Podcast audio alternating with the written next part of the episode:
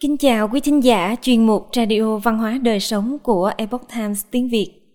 Hôm nay, chúng tôi hân hạnh gửi đến quý thính giả bài viết của tác giả Jeff Minnick có nhan đề Đẳng cấp là mãi mãi, cốt cách của các quý bà và quý ông thời xưa.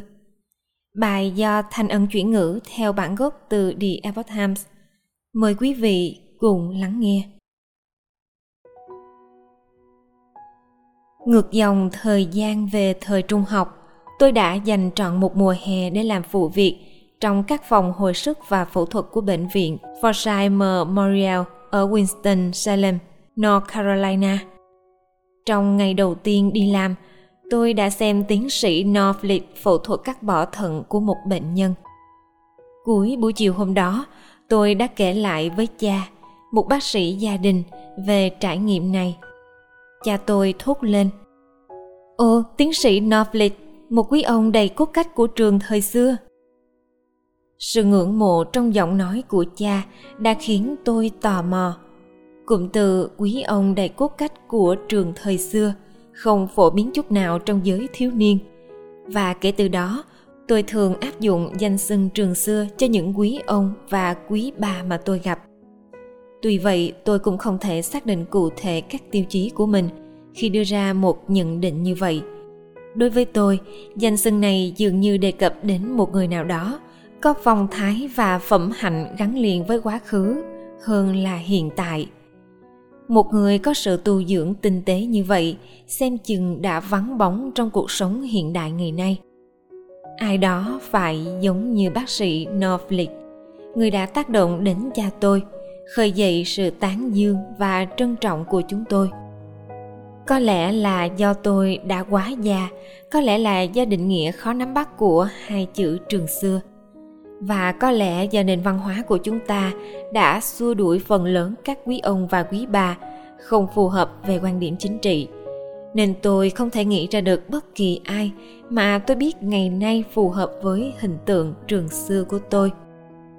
Tôi khá quả quyết rằng những người như thế vẫn còn tồn tại cũng giống như việc tôi chắc chắn là các loài khủng long đã từng sải bước trên trái đất này nhưng tôi lại chưa từng gặp chúng. Tôi không thể nghĩ ra bất cứ người của công chúng nào có thể hội đủ phẩm chất của một người kiểu trường xưa. Cũng có vài trường hợp ngoại lệ như một số người xứng đáng với vòng nguyệt quế này hiện đang yên nghỉ trong mộ phần của họ. Trong những năm thiếu thời, tôi biết rõ một số quý ông, quý bà có khí chất, phong thái và phong cách tao nhã khiến họ khác biệt với những người cùng thời.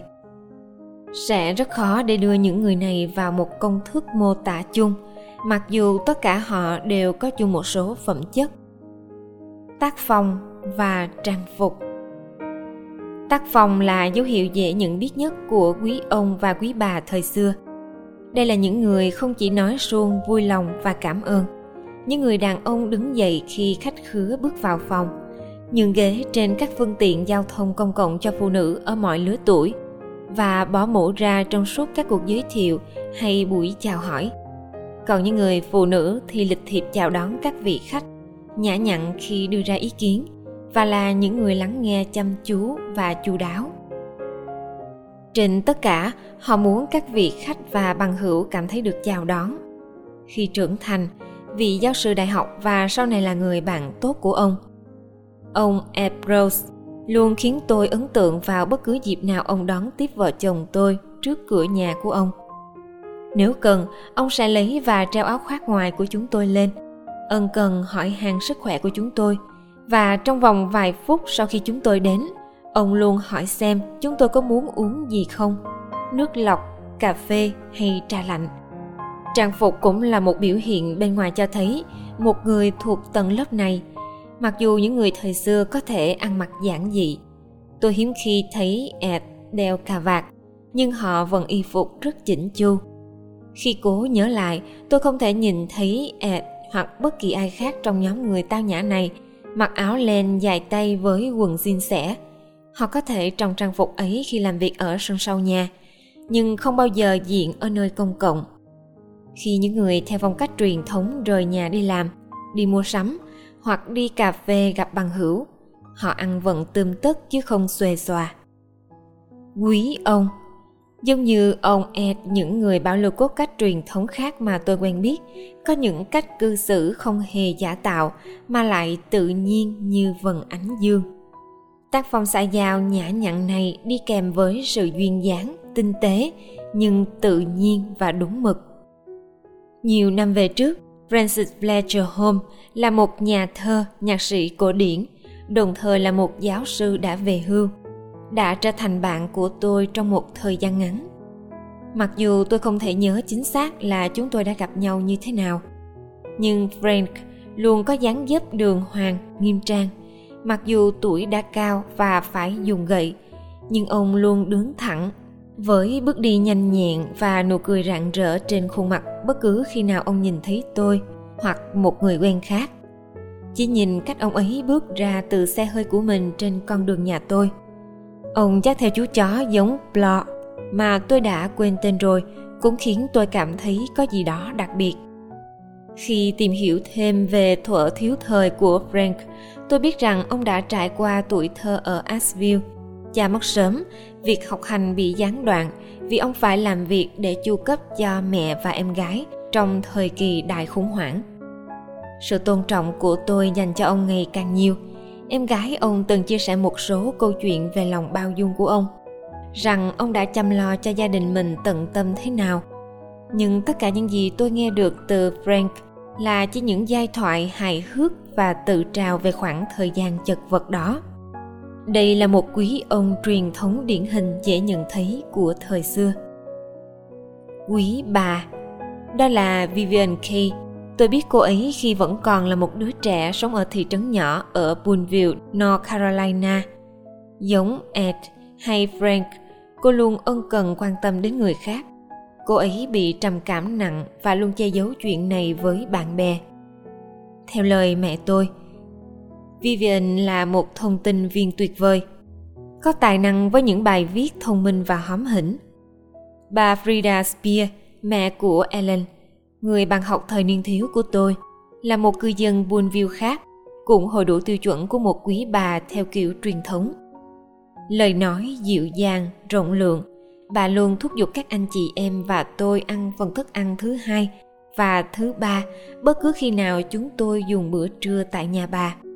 Frida đã thực hành các giới luật đức tin tôn giáo một cách ôn hòa, khiêm tốn đến cuối đời. Chẳng hạn như cung cấp bữa ăn miễn phí, Mill Sonwill khi bà gần 90 tuổi. Là một nhà đầu tư thông minh, bà đã dành tiền để xây dựng thư viện đầu tiên tại Boonville. Và giống như những người sống theo nét truyền thống khác trong cuộc đời tôi, Frida và Vivian sở hữu một số phẩm chất thanh tao nào đó, khiến họ khác biệt với mọi người xung quanh. Một điều rất khó tả. Điều đó tôi có thể mô tả mơ hồ, nhưng là một sự bí ẩn nào đó một cơ chế nội tại vô hình nào đó khiến họ duy trì được phong thái của những quý bà truyền thống. Những người này từ đâu đến? Chúng ta có thể cho rằng môi trường và thời gian mà họ lớn lên đã hình thành nên những phẩm chất đáng kính này tất cả họ đều lớn lên ở miền nam nước mỹ nơi mà xã hội đề cao phong thái nhã nhặn lịch thiệp và chừng mực Họ là những người sống sót sau thời kỳ đại khủng hoảng và làm việc không mệt mỏi để chăm lo cho gia đình mình. Người nào cũng đều được kính trọng và yêu mến trong cộng đồng của họ. Tuy nhiên, họ là những viên ngọc quý hiếm, khác biệt với rất nhiều người cùng thời.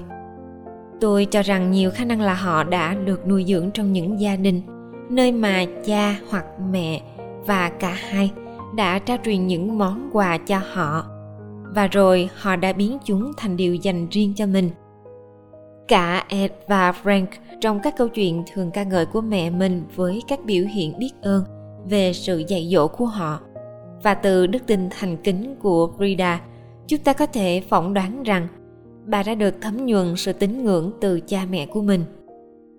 Nói cách khác, trên mảnh đất này, những người theo kiểu truyền thống là được rèn luyện mà thành – chứ không phải họ sinh ra đã vậy.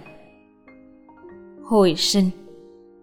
Mặc dù là có ngoại lệ sự tao nhã và tinh tế khó tìm được sự gắn kết đồng điệu với nền văn hóa ngày nay. Chẳng hạn, mạng xã hội chúng ta thường có nội dung khá phù phiếm, thô tục, ích kỷ, tự cao tự đại và gay gắt. Sự thanh tao và phẩm giá dường như đã cúi đầu rời bỏ vũ đài. Hãy thấy là mình may mắn nếu bạn quen biết một người vẫn duy trì phong thái truyền thống trường xưa. Hãy học hỏi hình mẫu chính trực đó. Mặc dù tôi hoàn toàn chưa hội đủ điều kiện, nhưng tôi đã học hỏi được rất nhiều bài học từ các quý ông và quý bà của giai tầng đó chính cuộc đời của họ là tấm gương cho tôi học hỏi và cho dù không có ai cầm tay dẫn dắt chúng ta thì chúng ta cũng có thể phục hơn những cốt cách của người xưa bằng cách thực hành phép lịch sự thực hành các quy tắc giao tiếp tôn trọng bản thân cũng như tôn trọng người khác. Thực hành điều đó những điều tưởng chừng chỉ có trong những ngày xa xưa ấy sẽ được hồi sinh trở lại.